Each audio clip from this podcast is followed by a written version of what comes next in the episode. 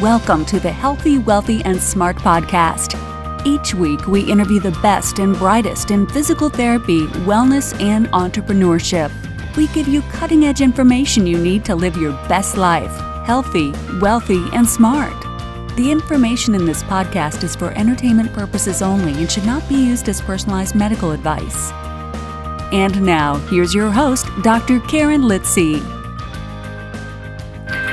Everybody, welcome back to the podcast. I am your host, Karen Litzy, and today's episode is brought to you by Net Health. Net Health wants to help you maintain strong relationships with your patients, so they have created the Redoc Patient Portal. It provides video conferencing for telehealth in real time over a HIPAA compliant video connection, secure messaging, sharing documents and photos, and your patients have 24 7 secure and on demand access to their therapy health information without phone calls and voice messages. If you want to learn more about the Redoc Patient Portal, contact NetHealth at Redoc, that's R E D O C, at nethealth.com. All right, on to today's episode. This was, you guys, this was a great episode. So, my guest is Eric Miller. He has been in the financial planning industry for over 20 years. He is the co owner of Econologics Financial Advisors and the chief financial officer. He has a degree from Capital University and is a registered financial consultant and licensed insurance agent. He takes pride in helping practice owners become the financial heroes of their own stories and has taken this passion to over 600 families in the past decade. During this time, he's had over 15,000 conversations with practice owners regarding money, investing, practice expansion, practice transitions, taxes, asset protection, estate planning, and helping them shape their financial attitude towards abundance. Econologics Financial Advisors is an Inc. 5000 honoree for 2019 as one of the fastest growing companies in the United States.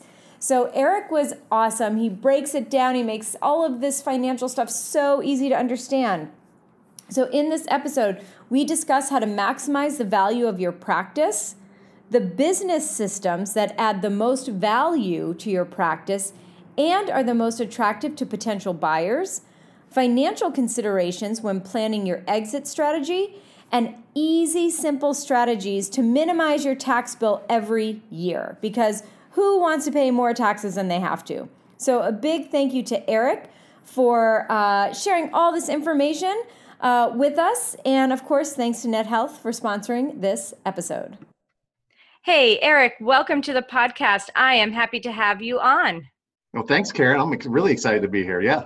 Now, before we get into our talk on, you know, how to maximize the practice val the the value of our practice, um, in your bio, I read that you're a registered financial consultant. So, can you explain to the listeners what that is and maybe how that differs from a financial advisor, an accountant? What is the differentiation there? Yeah, no problem there. So I think when people hear that I'm a financial advisor, I mean, people kind of have the, the same impression that all financial advisors are alike, so to speak and that's not always the case. You know there's some financial advisors that specialize in working with um, you know ministers and and teachers and all different kinds of um, professions. I just happen to work with private practice owners. Now as far as um, am i licensed to do what i do?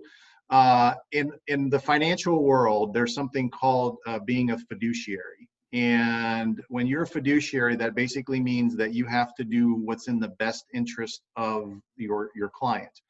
Not all financial advisors adhere to that standard. Um, uh, I we we do. Uh, we're what's called a registered investment advisor, and we're held um, to that standard uh, under the SEC guidelines. And then, uh, as a registered um, financial consultant, it's, it's a designation that I picked up along the way, and it just basically, you know, there's certain uh, criteria that you have to use to be able to get to that uh, designation. It's as Got simple it. as that.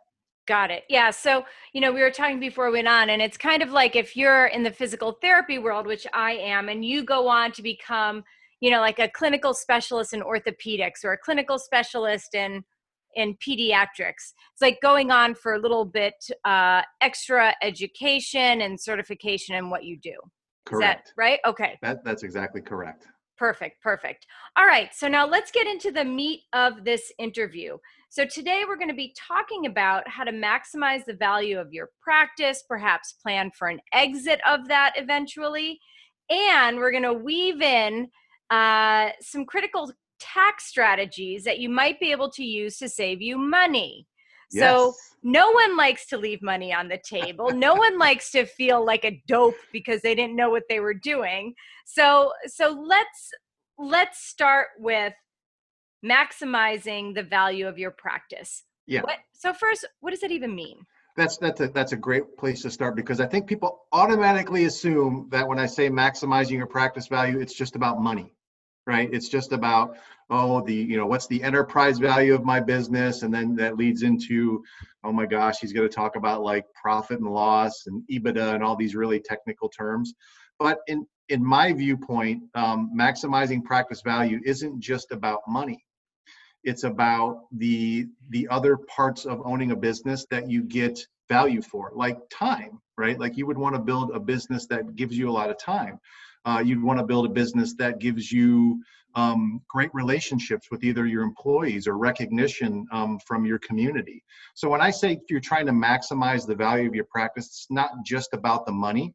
Uh, it's about all of those other things because you know you look at it most most people that um, own a private practice that that is your largest investment you know it's like the thing that provides the most cash flow to your household and it is an investment. And anybody that's owned a business for any period of time knows that it, it's something that you have to care for and that you have to make sure that you're treating like an investment and putting in the time and the money to make sure that you get the most value out of it. That's our definition for that. Yeah absolutely. So how can we as practice owners then maximize the value of our practice. If, let's say, in the event we want to sell it, we want to exit our practice in yep. whatever way we want that exit to happen. There's there's definitely some key areas like you have you have to kind of assume the viewpoint of a, a buyer. Like if I'm going to buy your practice, Karen, like what are some of the things that I would like to see in place that would allow me to give you, you know, top dollar for it? And I, I think number one um, is your personnel organized? Okay, do you have organized personnel? Uh, do people have job descriptions? Do they know what they're doing? Do they know who to report to? Um, so you know, I, I think that that is that's key because obviously, if you have people in your in your in your organization that are aligned and are all kind of working together, you know you're going to have a really powerful organization if you can do that. If you don't then you're going to have you know this scattered business that everyone's kind of doing their own thing and that's not good. So that's certainly one thing. Um, and then of course just having good stable systems that are built uh, in your business so that there's procedures that people have that they can follow. Um, you know there should be an organization chart somewhere where people know like who's who's in charge of of what uh, I think that's going to all add, you know, uh, value to your business. Um, certainly, if you look at like the the facility, what's the facility look like? Is it in good shape? You know, do you have if you lease the building, do you have a good lease on it? Um, you know, is there new carpeting? Is it? I mean, is it a nice place where people mm-hmm. feel safe to come to? You know, mm-hmm. uh, certainly a buyer's going to think about that. And then I think from a from an income standpoint, obviously you have to be solvent. Um, you certainly don't want to have a lot of you know outstanding uh, accounts receivable out there. You want to make sure your books are up to date and current. You don't owe any back taxes on uh, on the practice. Um, you have multiple income streams in the business that you like multiple services that you provide because no one wants to be reliant upon one of anything. So i think those are all some really key areas that if you can get those things in shape and um, you can get them systematized you're really going to have something that someone else would want and they would value and they're going to pay you a much higher amount for that. Yeah, that makes sense. So, what I'm hearing is you really want to have an organization that's sort of a well oiled machine where people know why they're coming to work, they know what yes. they're doing once they get there, and reasonably happy at their jobs, if not very happy at their job. Yeah, and I think that, that that's that's you're exactly right. And I think the key as the the person that's in charge of it is that you have to know what your role is in that business. So I think a lot of people that are in private practice, and maybe you can, you know, attest to this, when you first started out, you're just trying to make things happen and go right. And you know, as you as you go on, you kind of realize, look, I, I'm not just a practitioner. I'm also an owner and I'm an executive, and those are completely different roles. And I think over time, if you can really make sure that you understand um, that those three roles are separate and that you have to make sure you, you master them to that degree or at least hire someone that can do those things. That that's really going to create you a valuable practice you know? Yeah. And i mean when you first start out like i work with a lot of like first time entrepreneurs. You are the owner the therapist the executive the marketer the pay you know you're everything right? You so, are so let's say you have a practice like that where maybe you are a single owner practice, right? Yep. Or maybe you have one person, part time person. So you don't have this sort of robust, huge practice. Can you sell that? Well, you can. You can sell anything. It just is a matter of uh, how much you're going to get for it. Mm-hmm. So the again, looking at the, from the buyer's perspective, he wants to buy something that's not dependent upon one person. He wants something that's going to be basically he can assume that there's free cash flow there mm-hmm. that is going to be worthwhile to him as an investment. So if you have like a single doctor practice or you're a single practitioner, I mean, you can certainly sell it. It's just not going to go for a very high multiple.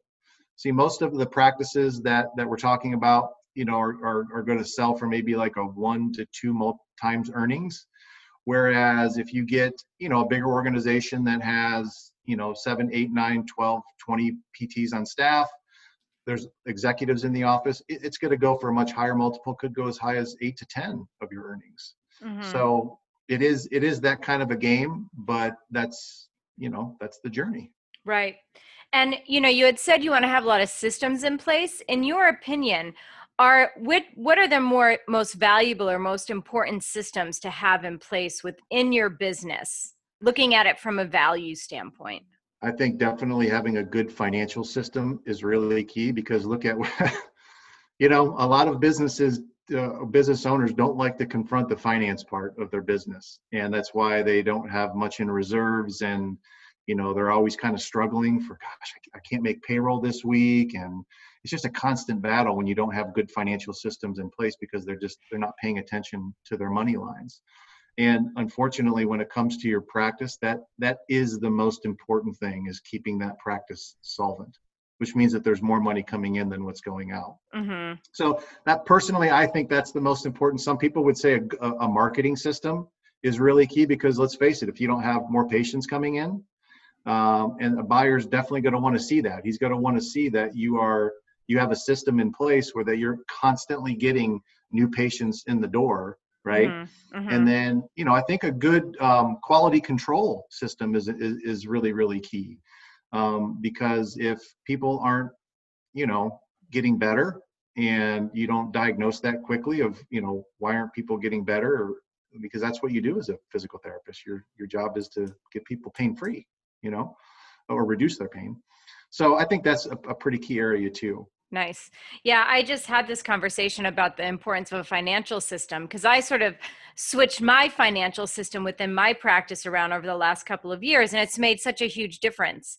Oh, yeah. Um, you know, I started looking at the financial system in percentages. Yeah.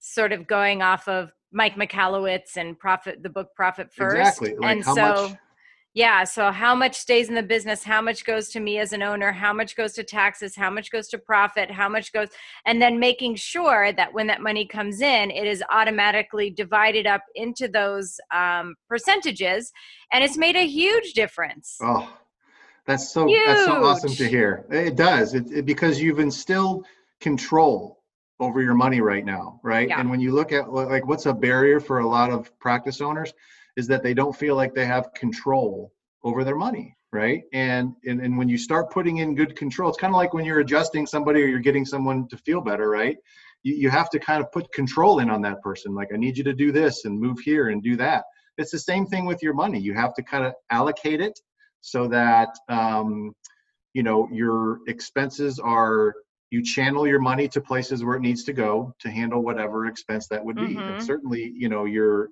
yourself, I think, you know, is the most important person that you need to pay first. Well, that's what Profit First says Yeah. too. Um, no, it's true. Like, and once I started doing that, it made everything just lighter. Yes. Right. So now, like, quarterly taxes are coming up September 15th, or uh, depending on when this airs, that might have just been that September 15th date. And I remember, like, years ago, I'd be like, oh my gosh, what's, I, I, don't know, how, how do I not have the money? Now I'm like, oh, totally fine. It's where the my money's where it's supposed to be. I am good. Like this is exactly where it needs to be.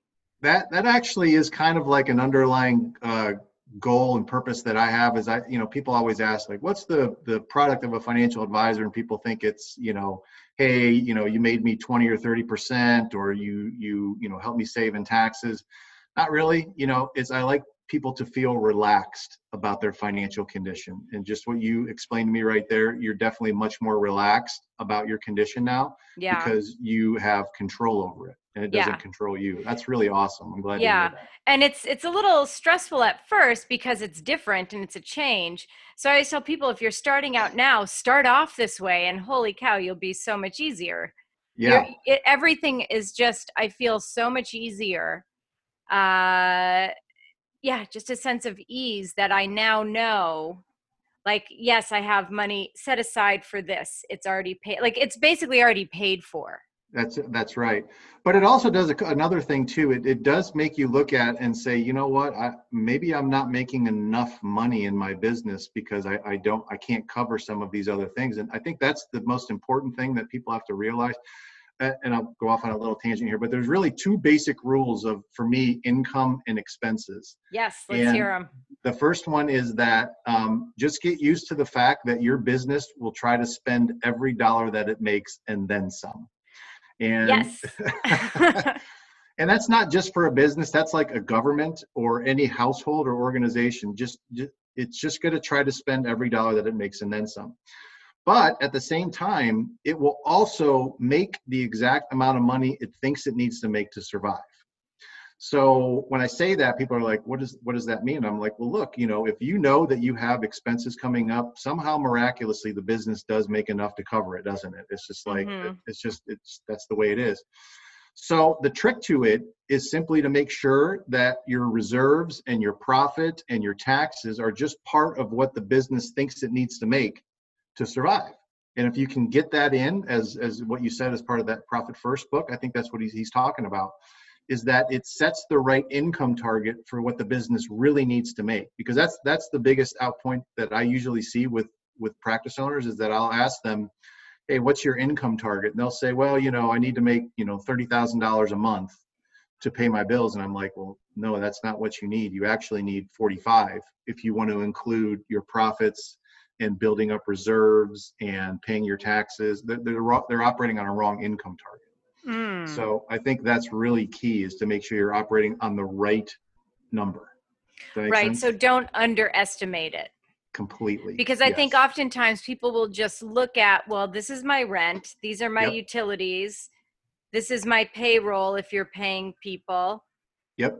And these are you know overhead costs that maybe we have to pay you know phone bills things like Right. that and that's it and they're That's like right. okay so that's all i have to make That's right, and that's where their demand for income is. But and, and if but if they put in, hey, I need another ten thousand dollars a month for myself. I need another five thousand for taxes. I need another because I, I want to make sure I have reserves. So if I have to shut down for another month, I can handle that.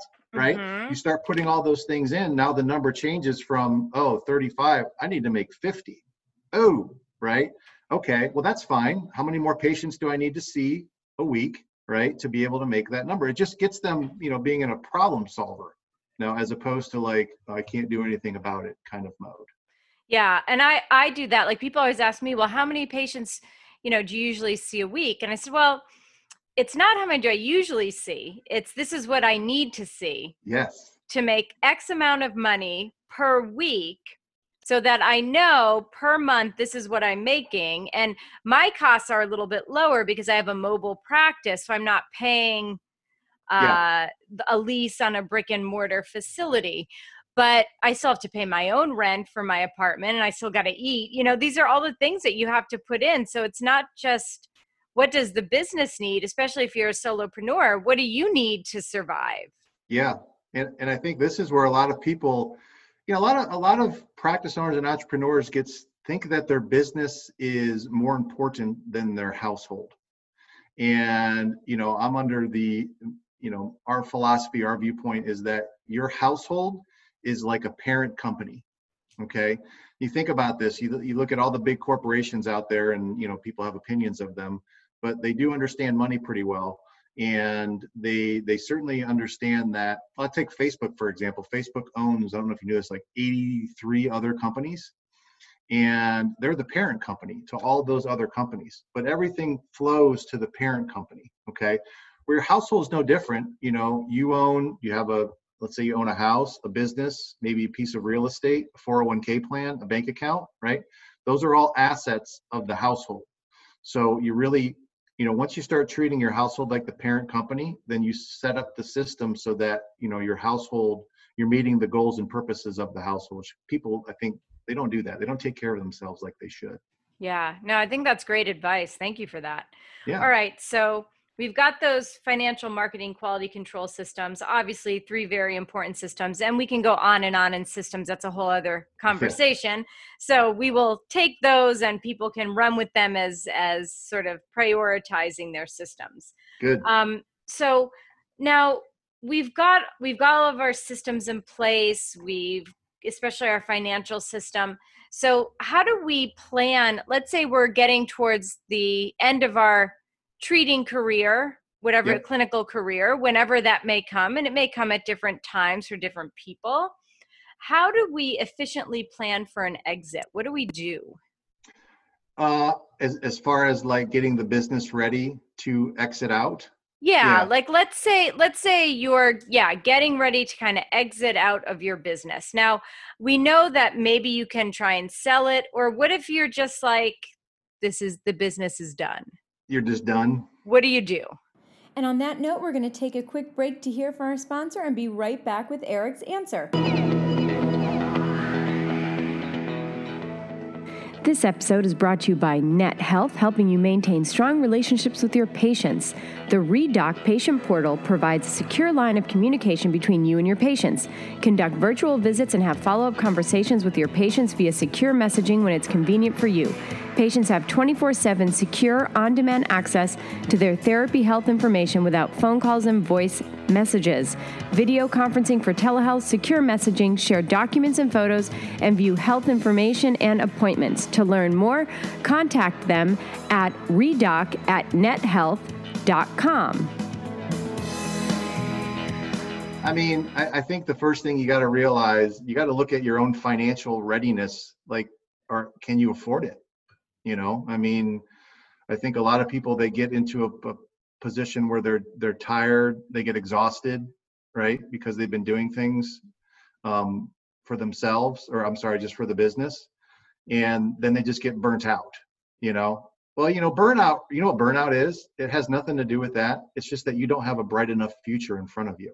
That's what burnout comes from right and I can see why a lot of practice owners get in that condition. It's like I just keep doing the same thing every day, and I, I can't see a bright future for me. So I might as well just sell the thing. Okay. So uh, the first thing that I do is just kind of I try to rehabilitate. Like, do you remember why you decided that you wanted to be a business owner? Do you remember like what the purpose was? And if you can revitalize that, I think you can get that person back on track. But look, at the end of the day, if you don't want to do it anymore and you want to sell your business, then you know certainly you know hiring a broker can help. Um, certainly finding someone or just finding another PT that you know in the area that would be willing to take you know um, you know sell the you can sell the business to for goodwill or um, it's not going to be for a very high price, but you, certainly you can find someone that that would be willing to buy your practice for some cost. Right. It may just not be very much. Right. And then what if you're ready to just wrap it up? You don't want to sell it. Are there things that one needs to think about as they wind it down? You mean just like just close it down? You're closing it down. You're moving on to greener pastures, if you will. So you well, decided to close it down. Are there any financial considerations that one has to think about in that scenario? Well, you know, certainly look at how much money that you make from your business, even, you know, money that through the cash flow that you make, it's sometimes a lot more significant than what people think. And certainly you can own the business. You can just, I mean, if you're a physical therapist, you can just go work for somebody else mm-hmm. if you want to. Um, but, you know, I think people just have to realize that that their business does provide them a pretty good living and they just have to analyze that and say do i have enough to replace that or can i go to work for somebody else and replace that income you know yep it's, it's certainly not a good thing to do you know there's there's seven different ways to exit out of business and um, that's one of them just shutting it down it's probably the the most it's the worst way to do it but i know that it does happen uh-huh yeah yeah what are and I, I what are the other ways? You could just name them. We don't have to go oh, into detail, sure. but since so, you said there's seven ways, put me on the spot now, Karen. I got to remember all of them, right? So, okay, so you can uh, you can die with your boots on. Uh-huh. Okay, you can close it down. Uh-huh. Uh, you can sell to uh, a associate. Okay, you can sell to a competitor. Mm-hmm. Okay, you can sell to private equity. Mm-hmm. Okay, you can gift the practice to somebody else. Mm-hmm. Okay. Um, or you can have your employees buy it through what's called a ESOP plan. Those are the seven ways that you can exit out of your practice. Okay, great. Well, what, thanks. What happens with what happens with most practice owners is they either sell to an associate, yeah, or to a private equity group, yeah, depending on the size of the practice. Yeah, yeah. And so now let's let's talk about taxes. Yes. So oh, eyes taxes. got really big, guys. When you could see your eyes got big. uh, who likes to pay taxes, right? Nobody likes to do it, but we all do it because we need yep. we need the services that they provide, right? So let's talk about some tax strategies that might be able to save us some money. Yeah. Yeah. I think the first thing on taxes is that you have to realize that your accountant may or may not understand the tax code completely. And that sounds really weird because everyone assumes that they have an accountant. Hey, he's going to try to minimize my taxes. That's not really what their what their goal is. Their goal is to make sure that you are compliant, that you file your taxes on time. They're not necessarily doing tax planning for you. They're not trying to minimize your taxes. Okay.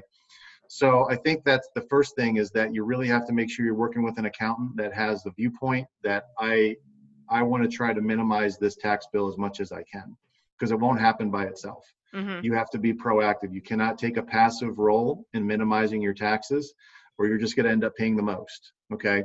Um, the tax code's 3 million words and you know no one's going to know every single passage of it that being said there are definitely some strategies out there that you can utilize one that that is that i've been um, uh, talked about a lot is that you can actually rent your house out for 14 days out of the year.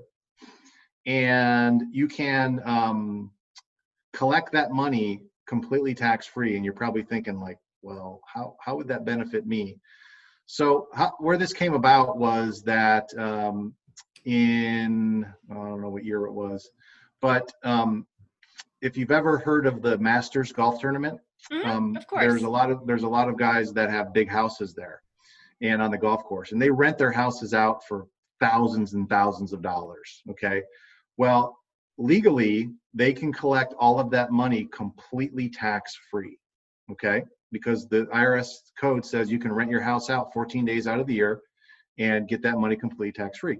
You're probably thinking, how do I take advantage of that? Well, if you own a business, your business can rent your house out for 14 days out of the year. And as long as you have a legitimate meeting at your house, maybe you have with a key executive or even with yourself, right? You have an executive meeting at your house and you document that, then you can rent, you can have the business pay for that. Okay. It's a business expense. And then you get that personally. And as long as you do it correctly, you can get that money completely tax free. All right. That would be certainly one strategy you can use.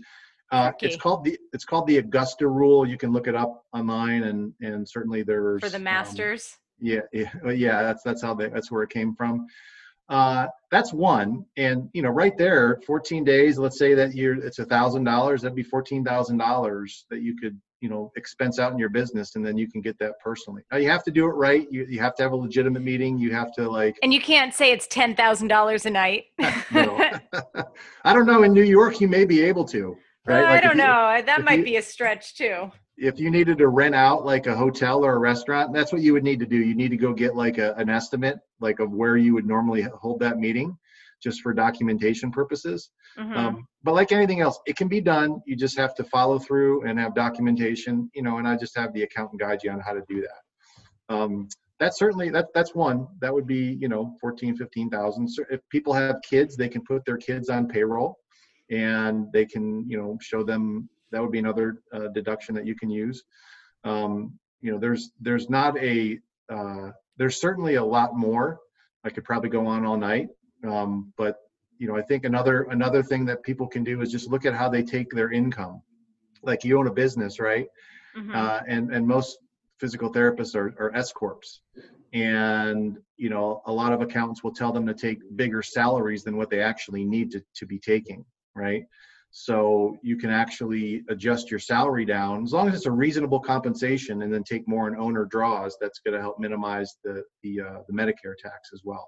So it, it really just boils down to, you know, finding the right information, finding a right advisor that can help you and, you know, provide tax deductions that your accountant can work with to minimize. It can happen. Like you, you should, it's your responsibility. And I say this a lot. It's like, I've never read anywhere where it's my, it's my responsibility to maximum fund the IRS. Right. like I, I, know I have to pay taxes. I, I, I get that, but it, there's no one that said that I have to like pay, you know, um, an ungodly amount uh, of tax. Uh, but that's the way the IRS works. They just assume that your money is their money, and you have to be proactive to show them otherwise. Yeah, I know. This year, uh, when I paid uh, my taxes, when I did my taxes for 2019, I was so excited because I only owed like $309. Yeah. After doing my estimated quarterly taxes, which I thought, well, this is great because I'm not giving them more throughout right. the year. And in fact, I was almost like spot on. That's pretty good. Yeah, yeah. yeah. That, that's pretty... pretty good. Um, because like you don't want to like I understand when people get refunds, but if you got a refund, that means that you gave them more than they than was necessary throughout the year. Correct. Right. Correct. Yeah. Yeah. So it, it's something that you have to stay on top of um, because as your business grows, you know your tax liability personally is going to be higher. So you really right. have to make sure you stay in good communication with your accountants. Like you should be talking to them every quarter, uh, especially now recently where I think a lot of people have gotten the PPP loan. Mm-hmm. And if you you know if that gets forgiven, well you know physical therapists didn't really shut down. I mean some of them did, but you were still collecting money. Um, so you know you may have you really have to make sure that you're you're not going to have a tax problem for 2020 it could happen so just you know just getting in communication with your accountant i think that that will help yeah during the ppp loan phase in covid i i was think i was talking to my accountant like literally every other day yeah um like does this make sense should i do this should we do this should i do this can i do this does this is this the right form do i feel and i did get a ppp loan because in new york yeah. you know we were done. Like when I say shut down, like shut down. Yeah. Nothing, you know, and eventually I started doing more telehealth visits. But in the beginning, it was quite scary, and so I said, you know, I better apply for a loan, and and I did get it. Um, and now they haven't even asked we haven't even filled out the forgiveness paperwork yet but now i'm in contact with him like weekly like is this the right form? Did i fill this out right? Is this the right documentation i need? And he's like yes yes yes you're all good. So now when the time comes i'll be able to get that in really quick. Yeah and it won't be a problem and you know you'll have your attention on other things that'll right. that'll help expand right. And that's good. And and that's just that's not my experience. Most practice owners they kind of don't confront it they ignore it and then it becomes a bigger problem down the line. And right. it's really needless. Right. So, i think that's how i used to be but i right. have now been rehabilitated financially right. so yeah this was great. Now what are uh in your opinion what are the key messages that you would like the listeners to kind of take away from this conversation Well, I mean, you know, for me, look, I mean, you, you can, like, regardless of what your financial condition is, like you can do something about it, right? And and I think that's always been a, a pretty key, you know, philosophical viewpoint that I have. Like I don't I don't think that there's such thing as an unwinnable game. And I know that even things get a little murky and they get a little dark and and you know, sometimes you don't really see, you know, the future as bright as it could be. But if you just kind of like just do one thing, right? And complete that cycle of action and then go on to the next, then I think that starts to create more freedom for yourself. Like people get overwhelmed so fast, right? There's like there's so many different things to do, especially financially, right? That they just they don't just do what's in front of them while they're doing it. Like just complete one thing at a time and then you can go on to the next one, right? Like do the next thing and then go on to the next one. And then that, to me that's the key to success right there is is getting interested in something that you don't want to do, right? And completing it and I think once you do that, you'll you'll start to see a, a much brighter future of better things happening to you. Yeah, great. Great advice. Thank you so much. And yeah. before we get going, I'm going to ask you the same question that I ask everyone, and that's knowing where you are now in your life and in your career, what advice would you give to your younger self? Um, I would simply uh, tell myself that there are destructive and constructive actions that that you can do in life, right? And that um, those destructive actions, while they may appear fun at the time, will certainly prevent you from getting to your potential and leading the life that you want to lead, right? I know we're all young, we all kind of make stupid mistakes, and that's just part of the learning curve. But I would certainly tell myself, you know, don't don't you know your personal ethics is really part of your survival, right? And to the degree that you kind of keep yourself in, in good shape morally and you do the right thing, um, better things are going to happen to you in your life. It's going to create more abundance for you. And I would tell myself that is just make sure you pay attention and, and do the right thing more often than you do the wrong thing. Excellent. And now, where can people find you on social media, website?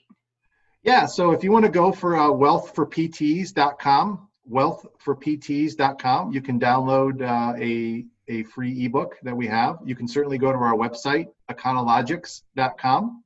And then we have a YouTube channel, uh, econologicsfinancialadvisors.com. And those would be three places that you can go to connect with us. Perfect. And all of that will be at the show notes at podcast.healthywealthysmart.com in this under this episode. So you, one click will take you to everything. So Eric, thank you so much. This was great. I was taking copious notes and you know every time I have these conversations, I'm always thinking to myself, "Hey, what do I need to do? What do I need to act on?" And you know, a lot of the conversations that I've had with folks like yourself, accountants, even on this uh, program and in in uh, my own personal life have just really been so valuable. So I thank you so much for taking the time out today. You're welcome. Thank you. And everyone, thanks so much for listening. Have a great couple of days and stay healthy, wealthy, and smart. A big thank you to Eric Miller for a wonderful conversation. And of course, thank you to our sponsor, Net Health. So, again, Net Health wants to help you maintain strong relationships with your patients. That is why they created the Redoc Patient Portal. It provides a secure line of communication between you and your patient. You can conduct virtual visits, have follow up conversations with your patients via secure messaging when it's convenient for you. Patients have 24 7 secure on demand access to their therapy health information without phone calls and voice messages. To learn more, contact NetHealth at redoc, that's R E D O C, at nethealth.com. Thank you for listening, and please subscribe to the podcast at podcast.healthywealthysmart.com. And don't forget to follow us on social media.